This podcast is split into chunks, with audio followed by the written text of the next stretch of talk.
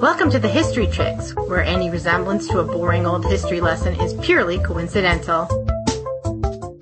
Every now and again, we pose a question to you, our listeners. We post a guaranteed content poll on the Facebook page and on the website, and you get to vote who you would like for us to cover. And now, this is the result. She's not just powerful. She's not just smart. She's not just charming. She's great. She's Catherine the Great. I needed some trumpets behind it or something. I might be able to put some trumpets in post. that would be nice. And now on with the show. Let's talk about Catherine the Great. but first, let's drop her into history. In 1762, the first St. Patrick's Day parade held anywhere was in New York City. Marie Antoinette was only seven and happily running around Vienna. Anne Franklin, sister-in-law of Benjamin, becomes the first female editor and publisher of a U.S. newspaper, the Newport, Rhode Island Mercury. Future King George IV, father of former podcast subject Princess Charlotte was born, and former Princess Sophia seizes power and begins a reign that will ultimately remember her as Catherine the Great. Hello and welcome to the show. A word on pronunciations. If you're German or Russian, please, please view our pronunciations with a grain of salt. Although we got on Forvo and we asked several Russian people in our employ for direction, we could be wrong. And that's just the facts. Yes, it is. We tried our best. And my daughter got a lot of entertainment listening to me on Forvo. There you go. On April 21st, 1729, Princess Sophia Auguste Frederique von Anhalt-Zerbst was born in Stettin, Prussia. Stettin is now a town in Poland. Now some sources will give you May 2nd as her birthday and the difference is because Russia at the time used a Julian calendar and the West used a Gregorian calendar. See, even from the beginning, her life was not simple. She was the first of the three children of Prince Christian Augustus of Anhalt-Zerbst and his 22 years younger wife, Princess Johanna Elizabeth of Holstein-Gottorp.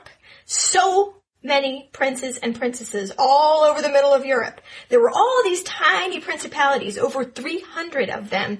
Unlike England, where the oldest boy always got hold of everything, there was a lot more splitting up of assets in this part of the world. Papa had an older brother, but he wasn't out of luck. Not out of luck, but not in the money either. Papa worked as a soldier for the super powerful King Frederick of Prussia. He's kind of the main chieftain. He's the guy you gotta be afraid of. If you're anywhere in the middle, he's acquisitive and he has a huge army, so it's best to be friends with him if you can. Yeah. And Papa did a really good job. He wasn't the brightest or the most driven person in the world, but he was very loyal and quite disciplined. He was well thought of, and at 37, he was still unmarried. He liked routine and saving money and being respectable and being the commander of a little regiment during peacetime suited him just fine. He was happy to live in this garrison town of Stettin, sort of dreary and boring, but nice and predictable.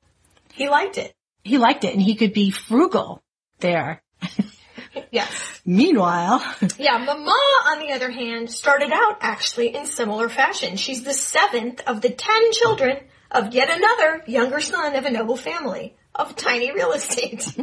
um, who, when Grand Relations said they'd bring up one of the daughters, sold. Off she went to a grand court. yeah, so she was raised in opulence. Oh yes, because she had every luxury and was surrounded by fabulousness every day for all of her formative years. So why wouldn't she think that would continue for the rest of her life, especially when her parents arranged a marriage when she was 15? It, it was with great surprise and a sinking feeling in her heart. I bet that she learned what her relations had arranged for her, not any one of these handsome, rich, titled men that passed through the court. There's a whole bunch of German noblemen. There's a whole bunch. What about that guy? Or that guy? Or that guy? No, this guy. But a bachelor, 22 years older than she, who lived nowhere, saw no one, and was mostly just getting married because his family told him it was time to beget some heirs. She was not amused. I mean, she was very entitled, but she didn't really have a lot to say in it. And though later promotions enabled him to take his family and live in the castle, which is still there, it's called the Palace of the Pomeranian Princes. See, that's a little respectable. At the time the new bride arrived, it was a small stone house on a plain old street. I can only imagine her disappointment, like, is this all my relatives think I'm worth? This is what they think is correct for me? Yeah. She did marry beneath her. Oh yeah, no question about it. And uh, if you were setting a fairy tale, I mean, they would have, you know, fallen in love and built up the castle and she would have been the princess that she dreamed of being, but this isn't a fairy tale. 18 months after they were married, the first child, Sophia, was born. Mama Joanna had assumed that the perfect child she was carrying would be a perfect young boy, and when she got a girl, she was not really thrilled with it. Yeah, at 17, when she endured a horrifying, horrifying labor that incidentally left her bedridden for five months afterward, the fact that this was a girl, because her only chance, you know, as a noblewoman, your only job is to produce heirs, ideally boys. That's her grasping at straws. Well, if I have a boy, since the other holder of this title has no children, maybe I'll be the mother of the heir of this kingdom. Then. That's my, my one little thing of glory. She was like, really all that trouble, all that trouble for this. Hands her off to the wet nurses. She could just never muster up any maternal feelings for her first child at all. But when Wilhelm, the boy, was born 18 months later, it was a whole different story. Kisses and hugs and delight and worry and attention, even more so as he had difficulty walking and was often in great amounts of pain. I read that he suffered from rickets, and then of course there was an autopsy when he died uh, at 12. And it turns out that his hip had been dislocated since birth. Something that these days they can fix right away if you know it happened, but they wouldn't have known. That So- had to be so painful. I know, poor boy. Mama idolized Wilhelm and pretty much mm, yelled at or ignored Sophie all the time. It was bad enough that later, as Sophie slash Catherine the Great wrote her memoirs as an empress, how much this hurt her as a very small child. Oh, it imprinted her whole life, her character, I think. She was told often that she had no looks to speak of, valueless, therefore, as far as her mother was concerned. But when King Frederick of Prussia, you know, head honcho, big cheese, guy you had to be cool with, he came to visit once when Sophie was about four, and she'd been told, out of respect, what you do is you kiss the hem of his coat, out of respect. He was unexpectedly, however, wearing a fashionable cropped coat, so she was too short and she couldn't reach it. And she asked him, can't you afford a longer coat or what? And asked him if he could just bend down so she could obey her mother, who of course was horrified. No kidding. Like, oh no. But King Frederick laughed and complimented her bravery and always asked about her. Ever after, think how many people he meets in a year. And Sophie's already made herself memorable at the age of four. She took King Frederick in hand, of course, and in addition, she would argue fiercely with the man her father had hired to teach her religion and history. She would badger him with so many questions, and he would scream at her until she cried, and he threatened to beat hell out of her with a cane. But she'd come back for more every day, and she had this quick, almost photographic memory, and she kind of liked, I think she kind of liked riling him up, because he had some buttons, and you know, why not push him? But she had legitimate questions that he was not answering. Right. And sometimes any attention is good attention. Mm-hmm. Good or bad, you know, it's good. Now her father did care for her. I think we need to slip that in. He really, you know, he adored her, but he was gone a lot. So it wasn't like she could run to daddy's office and, you know, read books in his library. But she did have a nurse, her French governess, whose name was Babette. Babette was awesome. Every girl needs a Babette. She was in charge of Sophia's education and she really cared for her and raised her. Um, she challenged her mind and gave her emotional comfort that her mom just didn't. Babette's the only person that told her she was an interesting little person. Babette and Frederick the Great. Well, um, I will say Babette though, not so good with the daily watching. I mean, Sophia put a scissor through her eye. Yeah. That's I. What happened to David Bowie? Right? He put a scissor through the pupil of his eye, or some kind of thing. Oh. And that's why I- his eye looks a different color. Well, Sophia's eyes didn't change in that way, so David Bowie, sorry about that. But I think that's what happened David to David Bowie Bowie, too. You can't apologize to him anymore. I apologize to this The- heir of David Bonus. um, and also she pulled the cabinet down on herself and so she sneezed, fell over and dislocated her spine bad enough to get a corset and an executioner who's the only one that knew how to relocate dislocated limbs was called in in the dark of night so it wouldn't be embarrassing to put her spine back in order. And then again, he prescribed uh, daily saliva rubdowns from a local girl. Ew. So, you know what? Cockamamie, cockamamie. She wore that corset until she was 10. Maybe that's how she had the epic waist that she had later. Maybe. In Early training, you know. posture might help. Well, okay, so back to Mama, who was convinced that her daughter was sort of a piece of crap. So she hammered into her protocol, respect, humility, no voicing opinions to grown-ups, be abject to your betters. She was determined to stamp out any spark of pride that she saw. Now, Johanna got out as much as possible, back to the bright lights and glitter of her former home at Brunswick, and also to Berlin, or innumerable cousins' houses all over Germany, and she took her daughter with her. Even at the age of eight, it was marriage on her mind. You have to get married, otherwise you're in a convent, or you're living upstairs, somebody's abject dependent. I will tell you, in Berlin, age eight, King Frederick invited her to come sit at his table with his 25 year old son and talk to the people at the head table. Guess who wasn't invited? Mama. Guess who took that very badly? Mama. Her eight year old daughter is taking precedence. Her eight year old daughter is attracting the attention of the high and mighty. Her eight-year-old daughter, who she doesn't think very highly of at all, you know, she's going, what does she have that I don't have, you know? This is an entitled woman who thinks that she should be getting a lot handed to her. They went to see a fortune teller who said when she saw Sophie that she saw three crowns above her head. And Joanna thought, well now, that person's just a fool. Dismissed it, even though had she said anything reasonable, Joanna would have accepted it as gospel. While she was doing all this on these tours, she was also learning how to behave in court. Sophia was allowed to run free and talk to people and learn how to carry herself at court as much as she could understand the politics and how things worked and the dances and how to be a person in that environment. So in that respect and in that respect alone, Mama really helped her out a Yeah. lot by kind of polishing her inadvertently by taking her along. Right. Now, when Sophie was 10, Joanna's brother was made the guardian of Peter Ulrich, who's an 11 year old boy in line to become the king of Sweden.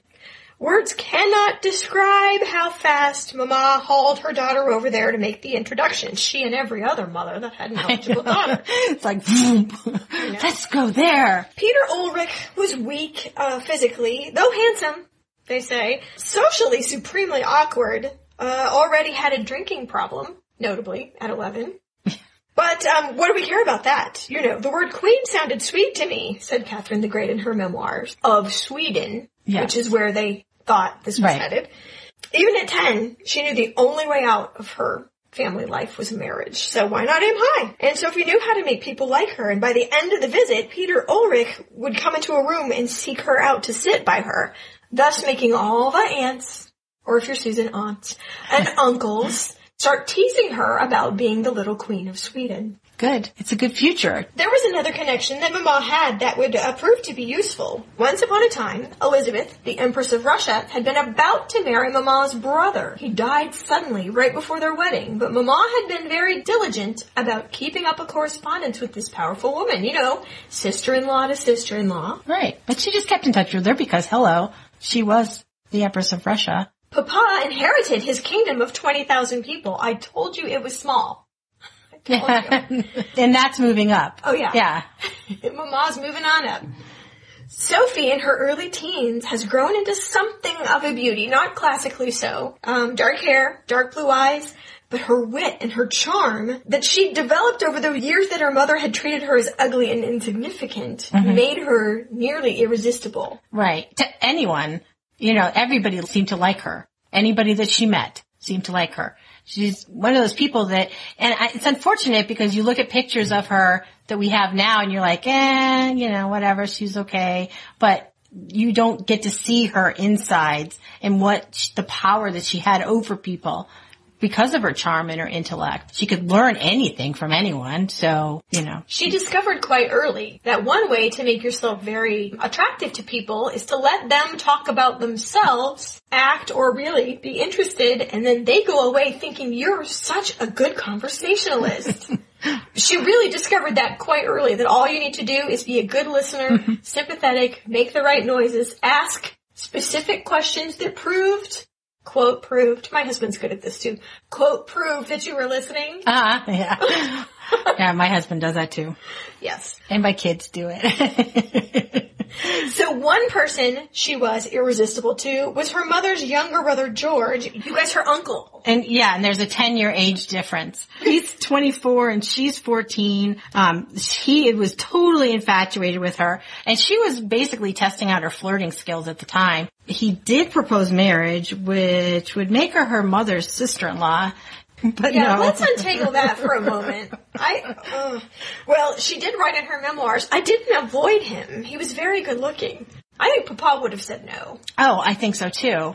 I don't know about mama though.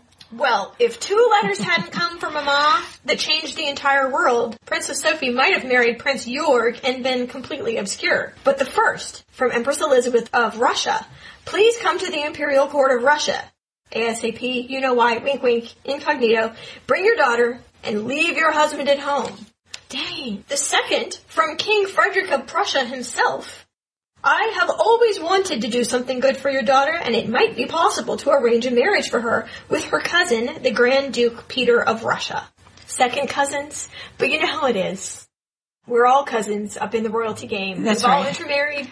Yeah, that's not even. if you weren't cousins. Yeah, that's not even a consideration, you know. Oh, that's fine. So bye bye Uncle George. There are bigger fish to fry. Papa's objections, um, religion, the primary one. Now, Sophia and Papa were Lutheran. I- That comes into play in a little bit. And I think it, that was like the big thing that he was objecting to because he knew that if this happened, that she would have to convert and, you know, convert her faith. And people of deep faith like that don't think that that's what their kids should do. Well, Papa was also very anxious. It was just too far. And you know Mama's gonna win. You know. You know. Oh, You don't even yeah. know her. You know she's gonna win. Yeah. The instability of Russia, honestly, they've had a lot of rulers kind of in a short period of time. He said to Sophia, if you get there and you don't wish to marry him, please feel free to come back. You will always have a home here. I mean, I know. many fathers would have just been like, bye. You have to do what we say, the end. Yeah, But listen to your mother. but please, if you don't like him, feel free to come back. That is absolutely fine. Mama's like, major world leaders were talking about this among themselves. Get a grip, you stick in the mud. We are out. This is the big time, people. Come on. Dressmakers were marshaled to make Mama clothes. She was given a sum of money to, for the trip to provision themselves, and Johanna spent it on herself. So poor Sophia's like, all right, I'll just wear these old dresses I have because I have nothing else. Well, Mama is so transparent. Sophie was just her ticket back to glamour. Not that the bride in question was asked her opinion or in fact told anything. She didn't even Right. read the letter. Right, because Johanna read the letter and she said, "Oh, I, Johanna, am going to be married to the future czar of Russia." I mean, it, that's how she was acting, as, as if Oh, yeah. she was the person that was going to be benefiting from this, not which she was, but not her daughter. Ten days after those letters, off they went, stopping in Berlin to see King Frederick II of Prussia. He's the son of our old king of Prussia, just so you know. We've Mm-hmm. Right. got the son in place now. With the same names. Same names. You know. They're all Ah. Louis in France. Frederick's in Prussia. He wanted this marriage to prevent another political marriage, of course, but was delighted with Sophie when he met her again, and she again invited to sit at the king's table, but Mama was not. Mama was not introduced to people, but Sophie was. But he did get Mama to agree to be his spy at the Imperial Russian court. There was a chancellor that he wanted out, and he tried to whip Mama up. Chancellor Bestuzhev didn't want Sophie to marry Peter, by the way. He was her enemy. He was the enemy of Prussia. He's my enemy. If you could see your way clear to dethrone him somehow, gossip, information, I'd be in your debt. I could even do something for your relatives if you could pull this off for me. Yeah. Mama was so thirsty for glory and so bad at all intrigue, by the way. She's transparent as, you know, as a gold digging wannabe, of course. She's not going to be good at it. She's a good example of how not to behave. though, That's if right. Sophie looking up like, oh, this is how one does not behave. One of the things that happened when they were at court with Frederick is Johanna kept Sophie away, said she was sick um, several days because she didn't have anything to wear. And finally, the truth got to Frederick, and he's like, "This is ridiculous," and he threw some money at him and got some dresses made for poor Sophia. He's like, seriously? Get this girl to the table. We need to talk. Well, and he wanted to see, like, is there something wrong here? I haven't seen her since she was 10. I Yeah. don't know. But he was very relieved and he was very happy and um, she had to say goodbye to Papa at Berlin and they both cried, but ultimately Sophie was excited for the adventure and for her future life. And she didn't know she'd never see Papa again. Or Babette. That was it. Yeah. It was a very rough journey. No fools took this road in the winter, except these fools. Couldn't wait to get there. It was the roughest journey over ice. Their coachman paid peasants to go out and hit the ice with sticks as hard as they could in case the ice wasn't thick enough for the carriages. I guess peasants are just disposable. It was bitterly cold to the point where Sophie had to be carried out of her carriage every night.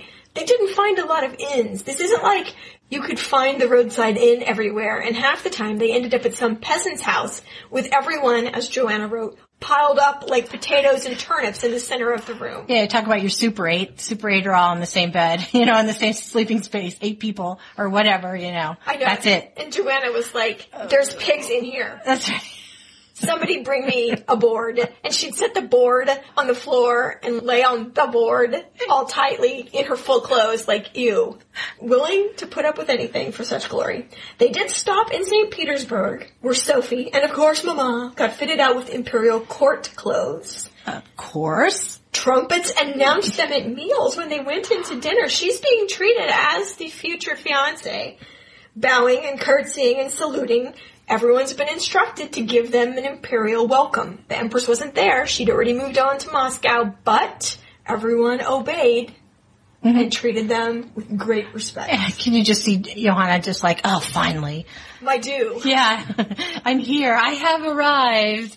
They were given another carriage to go from St. Petersburg to Moscow, and that one was a little fancier, but what they had to do is they had to lie down in it on like feather beds that were inside the carriage. I think this sounds great. It was an imperial sledge, and what mm-hmm. is, what that is is basically a house on runners, and the whole thing has feather beds and blankets made of sable that Yes. you would put on you with the fur in. It had a stove in it.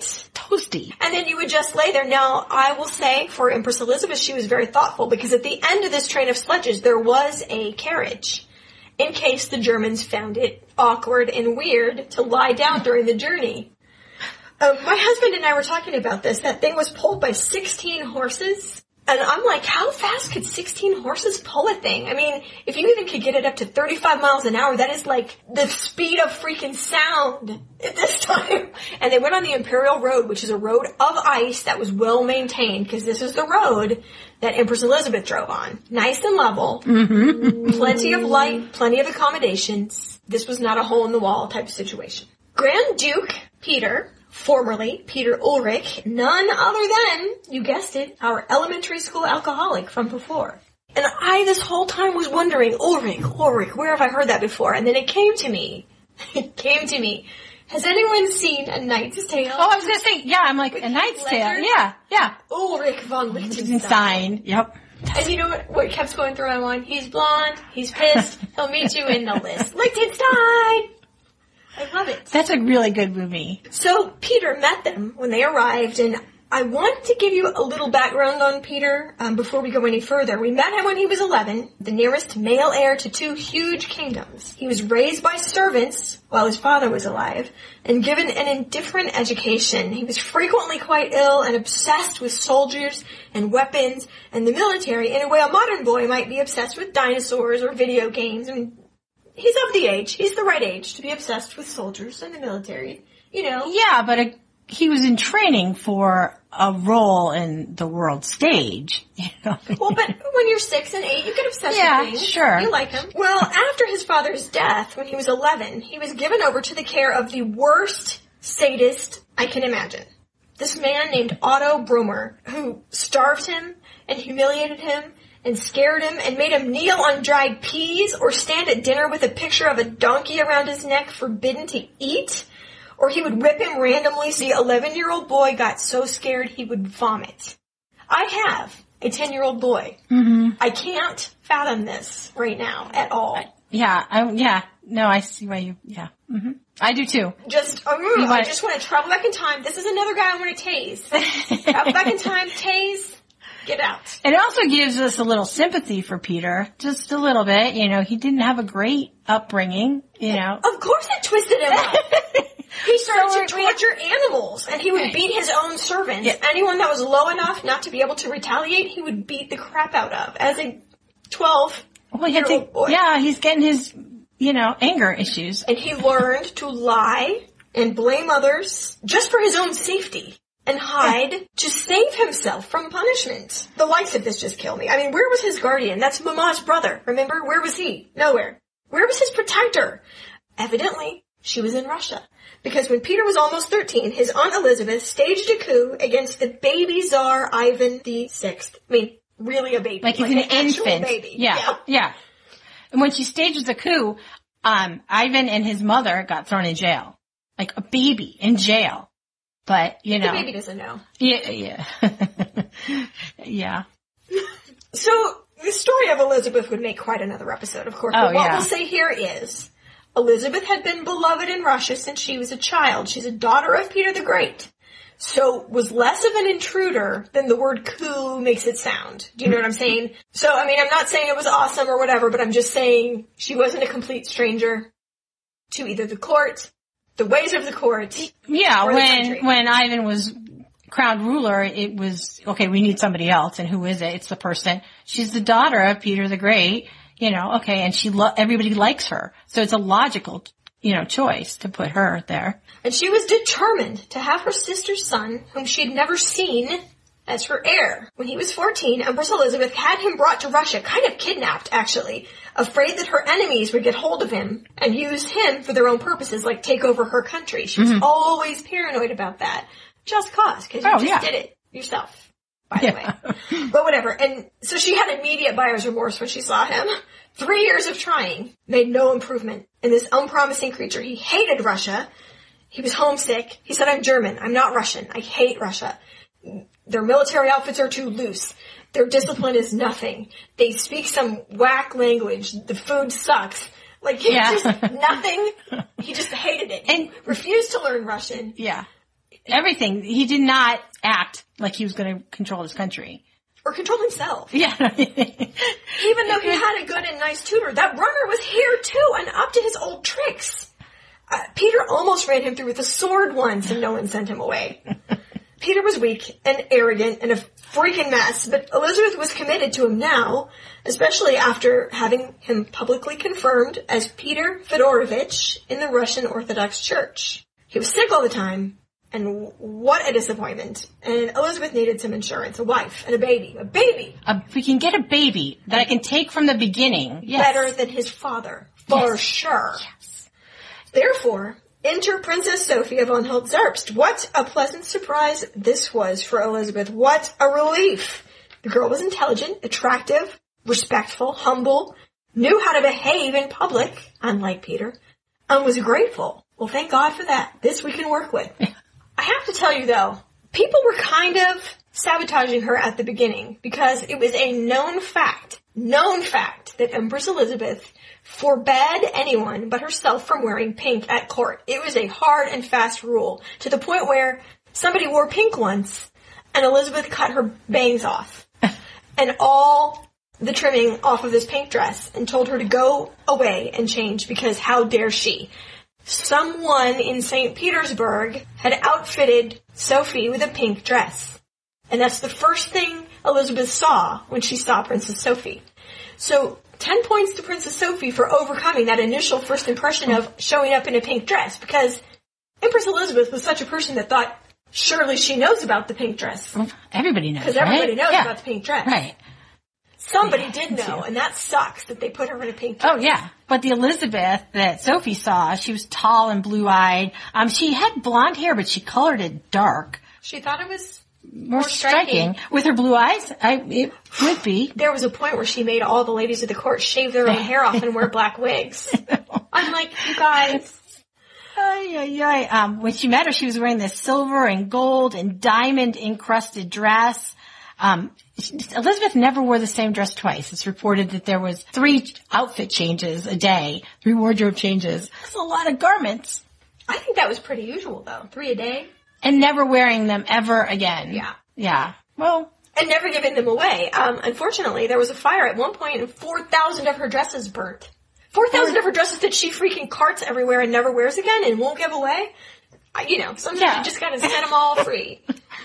Okay, anyway, that's in the future, but at first, for maybe a week or two, Peter was super friendly, um, and eager, and would meet his future wife and her mother and take special care of them, and here's the thing though, I think at first he thought, here's a German girl just like me. She'll be uncomfortable here too, with this language and this place and all these people talking about us like he's a grumpy employee thinking the employee he's talking to in the break room is also going to be a super grumpy employee. Right. But in fact, that employee wants to do a good job and won't join in the reindeer games. yeah. Well, and Sophie was one of those people. I mean, we've already talked about it. Everybody got along with her, which means that she would get along with Peter, even if it wasn't what she was thinking. You- And you know? nearly the first Yeah, thing he yeah. said to her was, you know, I was really in love with someone and Empress Elizabeth wouldn't let me marry her and I'm really bummed, but I guess I have to do what she says, so I guess we're going to go ahead and get married. It's, You know, Sophie on the inside is like, I can't believe your lack of tact. But on the outside, she's like, thank you for your honesty. I hope we can be friends. yeah. What she, what Sophie did was the exact opposite of what Peter did when he got there. She threw herself into learning everything she could about her new country. As soon as she got there, she said, I'm going to become Russian. This is my, my job right now is to learn that not only the, um, the, all the doctrines of the Orthodox Church, but the language and the customs and the people and the history. She's learning it all because she wants to learn it. All this stuff that Peter's like, yeah, whatever. She she noticed immediately that Peter's dismissive ways did not sit well. Um, Sophie might have driven herself just a little bit too hard because she ended up fairly quickly sick with pneumonia.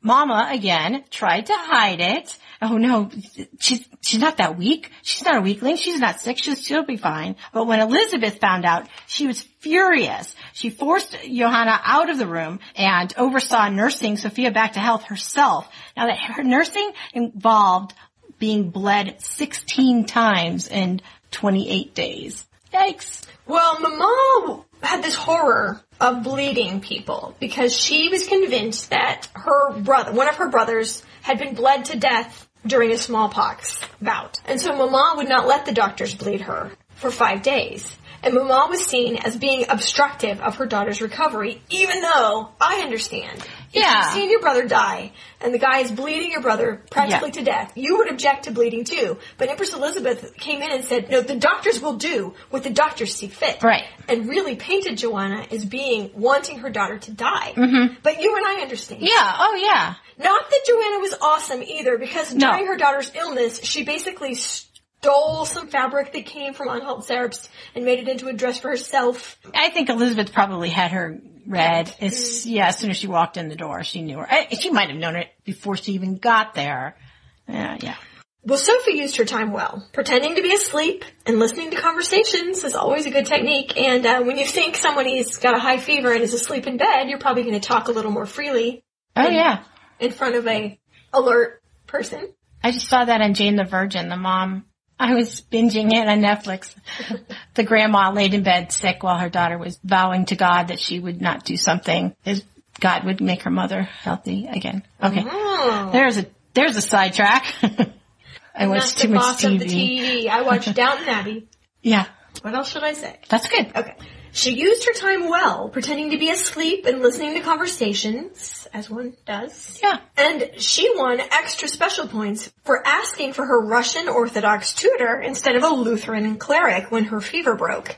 Here's the thing though. some random stranger Lutheran cleric wouldn't have been as comforting as her tutor. He's her friend. Why would you want a stranger when you could have the guy that you've been talking to for mm-hmm. so long? I think it might have been more that, but whatever.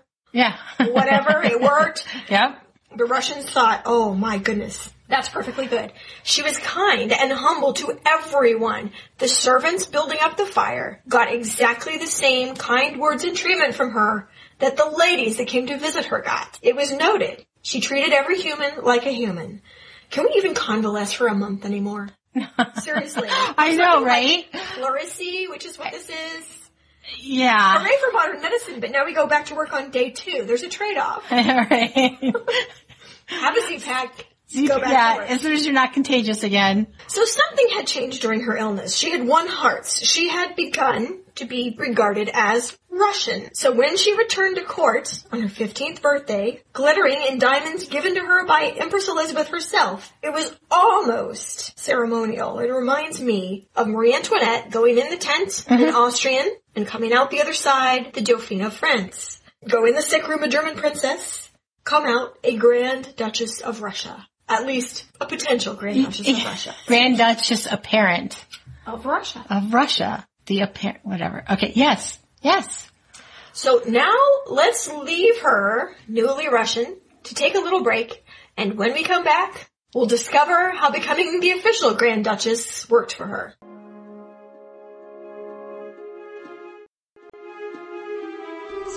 And we are back. Princess Sophie has won the hearts and minds of many, but not all, Russians with her convalescence and her kindness.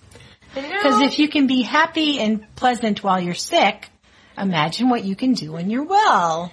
Now there's some formalities to get through. First, Sophie had to convert to the Russian Orthodox Church, which I have to tell you that every one of my sources put on a different level from tormented weeping to complete and utter unconcern on her part. So I have no idea Yeah. how this affected How, yeah, no, me neither. I do know that she did eventually write to her father and say, ah, that's kind of like Lutheranism. It's, it's close enough. It's not a huge leap I'm making. Yeah, the well, the only certain thing is Papa did not want her to convert from Lutheranism to Russian Orthodoxy, but what was the alternative? Just get back in the sledge and head back to obscurity? I don't think so. Um, Mama did not help with her super inept spy tactics. Remember, King Frederick wanted her to help topple this advisor, Bestuzhev, in Elizabeth's court, who simply opened and copied all her letters and showed them to the Empress and nearly brought the whole courtship to a halt. Among the letters, not written by him, in fact. His correspondent wrote back these letters about how Elizabeth was fat and lazy and ridiculous and didn't do her work and was this and was that and he looked like a diplomatic angel, in fact, through the whole thing. yeah. So Mama nearly brought this whole courtship to a halt. Elizabeth was insane. Not necessarily just because of the fat comment, although the punishment for that will come later. After all I've done for you, Johanna, this is how you repay me by intriguing against me with a foreign power? I mean, that's bad. The ambassadors mixed up in this whole thing got sent home, and Johanna was allowed to stay until her daughter was married, and then she needed to get away. The character of Mama was clear. Fortunately, none of the misbehavior stuck to Sophie, but there was another incentive to get this show on the road. And I will tell you that Elizabeth, just about right now, had some courtiers tortured in public for working with the Austrian ambassador, and tongues were cut out, etc. So Johanna got off pretty easy. Lucky she I wasn't mean- a subject, though. I Yeah. think that's the whole reason. Yeah, and I wonder if Sophie rubbed off on her, you know, well, you are her mom. Well, in a formal ceremony, Sophie was baptized into the Russian Orthodox Church. And as part of that ceremony, Elizabeth gave her her new Russian name, Ekaterina Alexeyeva. No, Alexei, Alex, Ekaterina Alexei Neva. I'm worthless. One more time. Alexei Neva. no. Alexei Ave, Alexievna.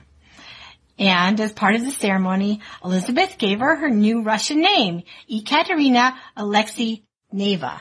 No. I'm going to do it. Oh my god, I suck. And as part of that ceremony, when Sophie was baptized into the Russian Orthodox Church, Empress Elizabeth gave her her new Russian name, Ekaterina Alexeyevna. And from here on, we'll refer to Sophie by her anglicized Russian name of Catherine, which had been the name of Empress Elizabeth's mother.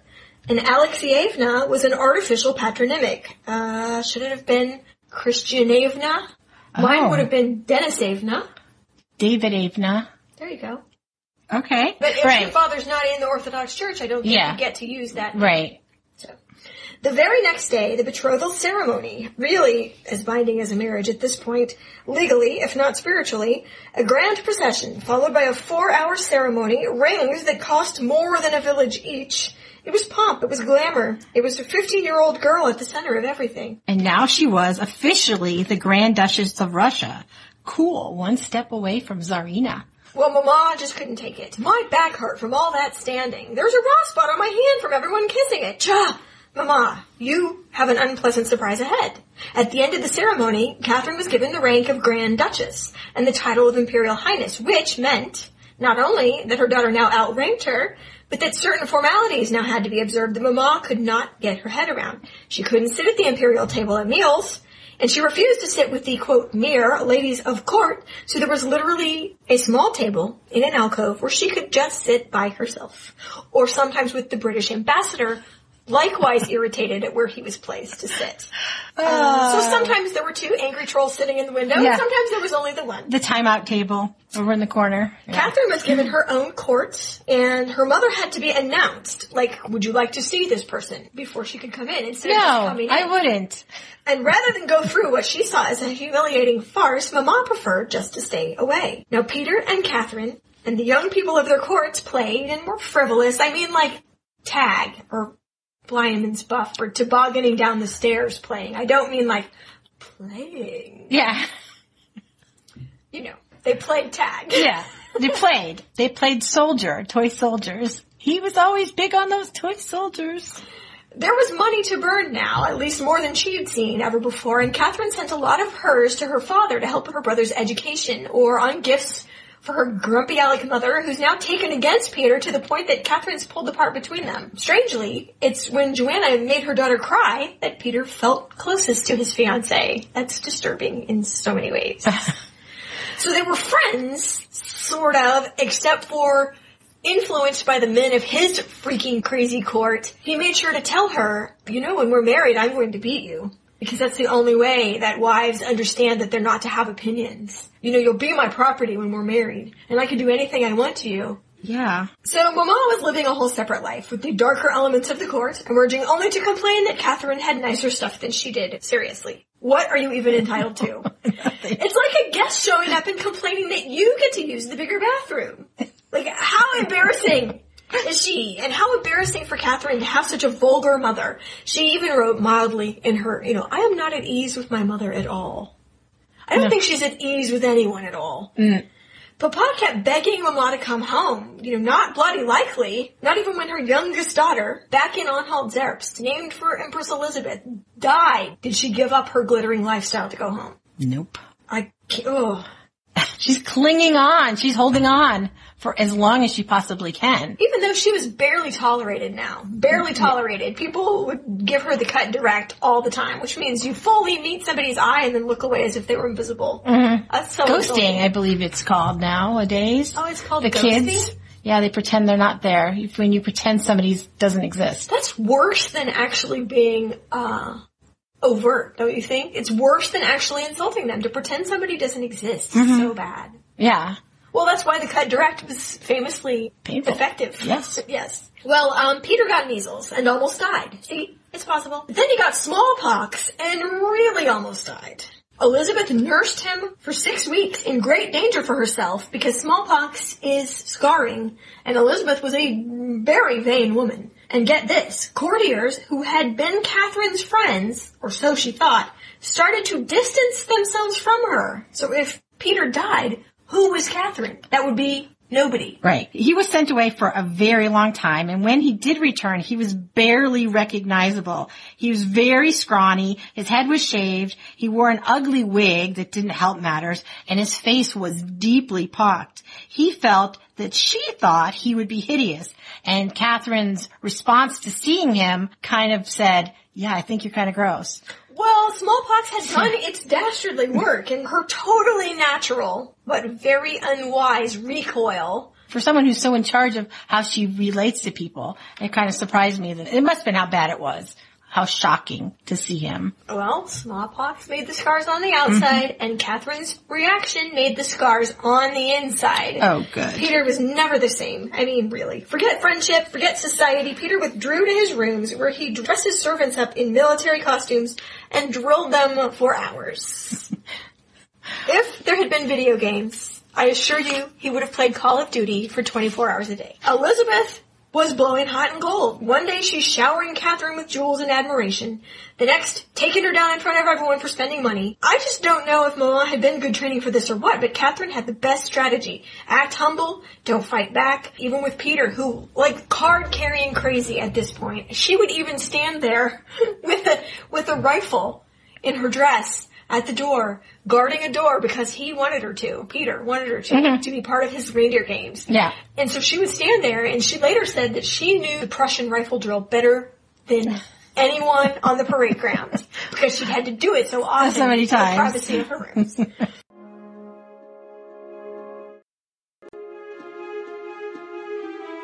The marriage plans went on. There were balls and tours through Russia, which actually made Catherine even more savvy and more in love, actually, with her country, her newfound country, her adopted country. There's a story that I have to tell you about one of those tours through Russia that I think is so appalling and shocking to me. They were in a house, a country house of a noble lord, and that had been built in the cold of winter. And the foundation was these giant four limestone blocks. This is a house. This is not like a log cabin one mm-hmm. erects in the woods. Right. Overnight, the spring thaw had come, and all four of those limestone blocks started sliding on the mud in opposite directions. So here's Catherine and her lady in waiting on the top floor. The fireplace crashes in and kills everyone in the kitchen, servants, who else is in the kitchen. The house starts pulling itself apart around them and they have to run out of the house as it fell apart behind them. There's one little vignette of traveling through the country, and the guy was so embarrassed he kept saying he was going to shoot himself. Well, And I'm just like, well, yes, it doesn't look good. no, it doesn't. At How do you everyone but the servants is okay. yeah, how do you come back from that? I almost killed the future Empress of Russia. Wow. So that's bad. and then it always amazes me about the royal progresses, and Elizabeth I of England was the same way. The court descended like locusts, and all the supplies from miles around were exhausted, and then they would just move on. Yeah. Just like, please go a different way. Please. Let me hide all my pigs from you. Well, so anyway, she loved her new country. Everything she saw, vast pine forest, fields of grain. She fell more and more in love with the people of the country. I think she's gonna be good. I think she's gonna be good. I think, you think so? I think she's gonna be good. Maybe she'll be great. Oh. See what I did there? so meanwhile, and despite the doctors flat out telling Empress Elizabeth that Peter was in no way ready to father a child. Mm, no puberty at 17, 18, that seems surprising to me, and I can't help thinking that's unusual, but who's to say? Empress Elizabeth set out planning for the grandest possible wedding ceremony ever given. The Romanov dynasty hadn't had this sort of thing before. Peter the Great married his peasant wife in secret, for example. Um, his widow took over afterward. The next guy died unmarried. The next lady was a widow. And then you have the baby. There's been no royal wedding, no, No, and prom. Elizabeth didn't have one either. No. She thought she was going to, and then death. I know, unfortunate. So this was a huge deal. A year ahead of time, nobles were told to have certain carriages made in a certain way, with six matched horses to pull them. Civil servants were given a year's advance on their salary so they could get their clothes ready. A year's advance. That's right. Everybody has to look good. Elizabeth spent so much time planning this wedding that she pretty much neglected affairs of state. In fact, her main advisor lamented that he had to wait months for her signature on things because she just did not care. She actually rode away to Versailles the son of Louis XV had just gotten married, and she wanted to hear all about the details of that because she wanted similar. Because there was no the not. I mean, she couldn't go online and see, make a Pinterest board. No, she could not. No, she could not. So on August 21st, 1745, 16-year-old Catherine and 17-year-old Peter did get married. Her gown was a silver brocade with silver roses and her tiny 17-inch waist, but she could barely walk because her dress was so heavy. Peter had a suit made out of the same fabric, so they matched. He was also covered in diamonds and jewels. The crown that Catherine wore was kind of heavy and by not too far in, she started to get a headache, but this is her wedding. She has to keep her crown on. She's going to the banquet and she has this bad headache. I mean, this should be a really fun day, but it's a very long day, a very exhausting day. I mean, just walking down the hall in this dress is exhausting. It's so heavy. And you know what's really kind of sad about this day? Papa was purposely not invited. Mm-hmm. I mean, purposely disinvited. And I don't know why. He's perfectly respectable. Unlike Johanna, she's there. How much worse could it be? Maybe they didn't believe that he was. They, didn't know him. But, you know, I mean, he was a minor prince of a minor principality. And he could have been really embarrassing. Yeah, if his wife was like this, how much, what's the husband like? Oh, I don't know. It makes me feel sad. Well, lucky, or should I say, quote, lucky for Catherine, uh, Elizabeth was impatient to get the new husband and wife in the bed. and publicly cut off the dancing to say 30 minutes, an hour, by which time the young bride uh, was left in her new marital bed to await her new husband, where she waited and waited and waited. Peter eventually stumbled in hours later, drunk, and he just basically crashed on the bed. Nada, no. should I say, or in Russian, nishto. that means nothing. Nothing. There's a lot of niche though. Nothing from him for years. Nothing from him to her maybe ever, but that's, we'll get into that.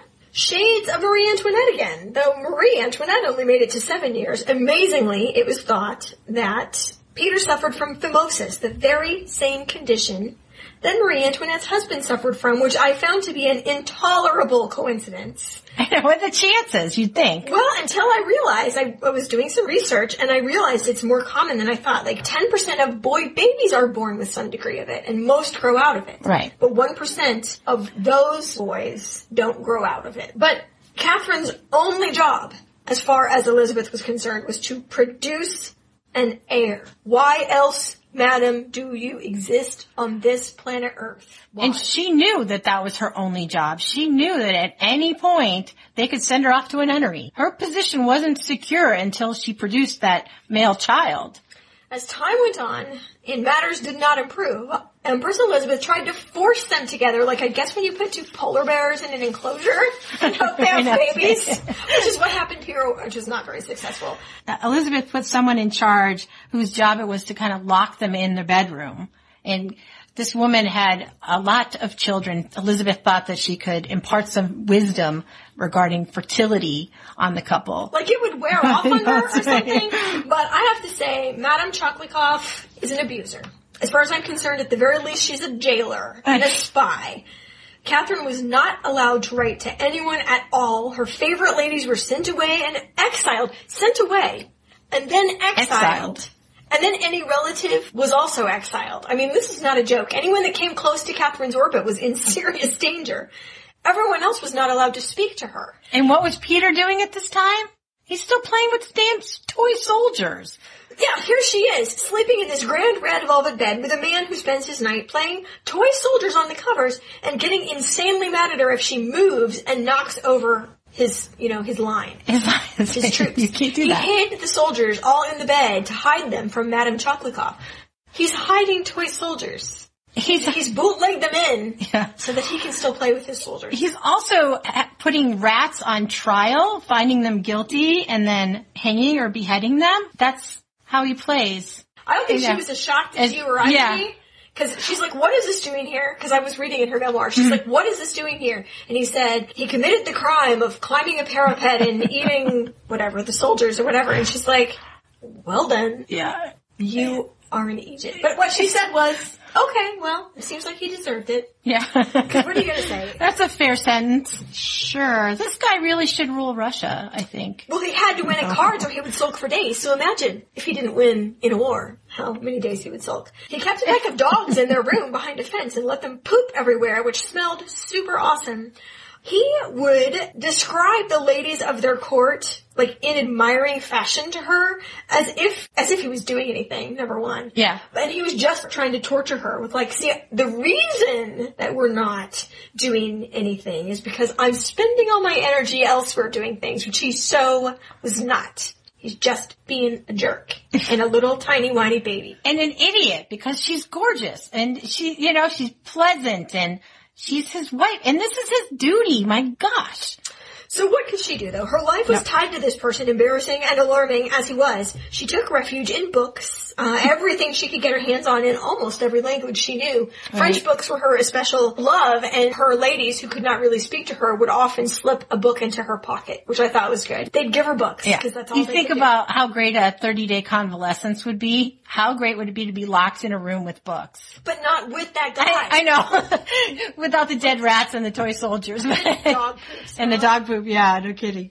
So she endeavored to be her husband's friend, as crazy and mean as he was, and everyone knew she was smarter and kinder and more level-headed than her husband. Empress Elizabeth was very, very sick. For they knew because people were talking despite the talking rule. People were passing her notes all the time, giving her books. They knew she was sick but couldn't ask because they weren't supposed to know. Right. And they were wondering if they should make some plans because the second Elizabeth died, at this point, Catherine thought people would come for Peter and kill him. Yeah. And so she made plans for them to climb out the window and run away, if that should come to it. But Elizabeth recovered. Well, she, Elizabeth had spent her whole life living hard, so it's going to catch up to her sooner rather than later. Also, she never slept at night because she was afraid that somebody would come perform a coup while she slept, which seemed to be a little unfounded because she was in such a better place than the person she stole the crown from. Yeah. But I guess, you know, guilty. Who was still in prison, infant Ivan, and she'd go check on him. The rule was, if he tries to escape, kill him. If anybody comes to get him, kill him. That was the rule. That was the order. The Although end. I think he might have been, probably not at this point, since he's been in jail his whole life, but I think he might have been a better replacement than Peter. Yeah. If she could just have cultivated him instead, yeah. Maybe. it's too late now. Prison probably would totally mess Ivan up. So enter Sergei Saltykov, a young nobleman that was placed in the household of Peter by Empress Elizabeth, and he quickly set to work using his famous wiles on Catherine. He reminds me of Valmont from Liaison Dangereuse, by the way. It was Oh. like a oh. game. Mm-hmm. Predatory and handsome. And it took him the better part of a year, but he eventually persuaded Catherine to begin an affair with him. Also, while he was having other affairs with her ladies in waiting. Oh yeah. Oh yeah, he was keeping in practice, getting ready. Well, see, the thing is, Catherine sort of fell in love with him, but he viewed it as a challenge. That's more Valmont for you. If that's a, yeah, that's a good parallel. Good job. Uh, in the movie with Catherine Zeta-Jones, it has Empress Elizabeth basically hiring him flat out to do this, to get a baby by hook or by crook. Most actual sources, books, and historians say he was just an independent contractor. The Choglokovs, remember the jailers, who were getting in trouble for not moving this consummation along. They were literally getting yelled at for this. They hired a widow to quote, instruct Peter in the ways of love. So they're going to hire somebody to sleep with him. Sexual education. I, well, you know, that's one way. Yeah. So either Peter had outgrown his phimosis, which is very common, or more dramatically, also shown in the movie, Yeah, um, Saltykov would, get- according to this story, which is kind of fun to think that this is how it happened, he got Peter drunk one night and took him to the doctor and had the procedure done. the reason being in that fable that Saltykov was a little nervous about sleeping with a woman whose husband was known not to be able to perform the act because if there was a baby, there might be repercussions. Right. Peter and Catherine needed to at least give the impression that they could have had their happy fun time. Happy fun time. so there's Peter sorted, according to the jailers, and now for Catherine, Madame Choglokov pulled Catherine aside and said, you know, that's Saltykov. He's very handsome, and if, if he were to visit you, you know, I won't put any difficulties in your way, if you know what I mean. Too late, ma'am, but thanks. That's right. Too late. So here's Peter, all gleeful, like, hee hee, we're tricking everyone. He's not mad that someone else is sleeping with his wife. He's so happy that they're getting one over and they're jailers. He's like so delirious with happiness. And Saltykov is like, okay, like, if that's how you feel. That's right. Catherine suffered a miscarriage at about five months. Now, whose child was it? Did Peter and Catherine ever consummate the marriage? Catherine says no. Right. Some sources did say yes, it was his, but some, no. Let's just put it this way. Saltykov got the credit. I think Catherine thought it was Saltykov's baby. Nobody was under any illusions, I guess, should I say. But to advance her lover's career, Saltykov said, now get this, another abusing behavior. If you love me, you'll do something for me. See, you gotta stop that. If you love me, you'll write to your big enemy, Bestuzhev, the guy her mother wanted to oust, who had been against the marriage, who had tried to work against her for so long. You'll write to that guy, your biggest enemy, and try to advance my career with that guy. He's got the keys so that I can move up. I'm doing so much for you, Catherine, so let, why don't you do just a little bit for me? Well, he was against Peter being the heir in the first place, Yeah. this guy. Uh, he made her life so difficult as it was. It was his doing that got them basically jailed with those horrible people in the first place. This is not the man that she feels warm and fuzzy toward. But to advance Saltykov's career, she did it. And to her complete surprise, Bestuzhev was completely on board with mending fences. She couldn't believe it. She got a warm note back. Well, here's why. Elizabeth had a new pro-French boyfriend that had great influence, as boyfriends do. Peter, husband of Catherine, was so into Prussia and worshipped at the feet of Frederick, etc. And who was thinking of Russia? Who? That would be Catherine. It's the only person The only could person, think of. yeah. Like, who is going to be trusted to think about our country's best interests? Oh my god, everyone's going crazy around here. he didn't really have another option. Her enemy was now her, you know, I would not say friend at all, but at least he was on her side. Okay, that was a mended fence. Don't you think that was good? Yeah, good job. Diplomacy. Catherine had another early miscarriage, but then she got pregnant for a third time, and as she got closer to term, she was transported very slowly back to St. Petersburg. Catherine did give birth to a son, which Elizabeth grabbed and named and took away from Catherine, just leaving her there on the bed where she had given birth. The second he was free of his mother, that umbilical cord was cut. Elizabeth had him wrapped up and left the room Yep. with everyone following her out. They just left her, bloody and sweaty and sick on a mattress on the floor for hours until somebody came back to help her. And Peter, hello, where's he? He popped in and said, yeah, thanks, great, thanks for the son, and popped out and went back to the party. Boom, boom. You know, she's just laying there. Well- in the mess. I, and it's not the worst pain though. I have to tell you, Saltykov was sent away to announce the birth in Europe, where everyone knew the deal, and he was celebrated as some kind of rogue hero, and he reaped the benefits, like you know, some kind of sudden rock star. There were groupies, all eager to to deal with that situation. The father of the new heir of Russia, woo! And Catherine was completely shut out of her son Paul's life. She didn't even see him until a week after he was born. She had no part in his upbringing. She was only the vessel. I mean, after all, you provided the baby to Russia. This is, Yeah. this baby belongs to the country. Elizabeth just took him. And Elizabeth never had a baby, so this was the baby. This was her baby. Thank you, Catherine, for giving birth to my son. She did toss some reward money at Catherine, and then when Peter heard that she had gotten paid, he put his hand out too, so Catherine had to give back some of the money so Peter could get paid for his involvement in the birth of this child. Which was less than zero. yeah. Yeah, I thought that was interesting. I did. I, I hated that story. Yeah, I know. liked it. Uh, Empress Elizabeth gave her a hundred thousand rubles, and then the very next day sent a messenger like, "Actually, I need that back, so I've got to pay another creditor. Yeah. But I promise I'll give it back to you." The other creditor in question was Peter. Yeah. Yeah.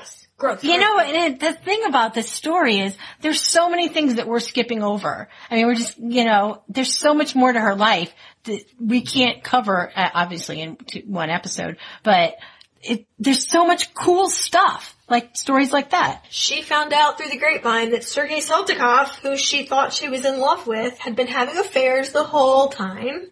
Yeah. had never really loved her. Was basically just doing a piece of work for somebody or nobody or himself. We don't know. he's gone. The heartbreak was 360 degrees, just every part of her Yeah. freaking life. She was alone. She felt completely unloved, unwanted. Uh, she didn't really, she was weak. She had just given birth. She was weak emotionally, weak physically. I mean, that's a low point in her life.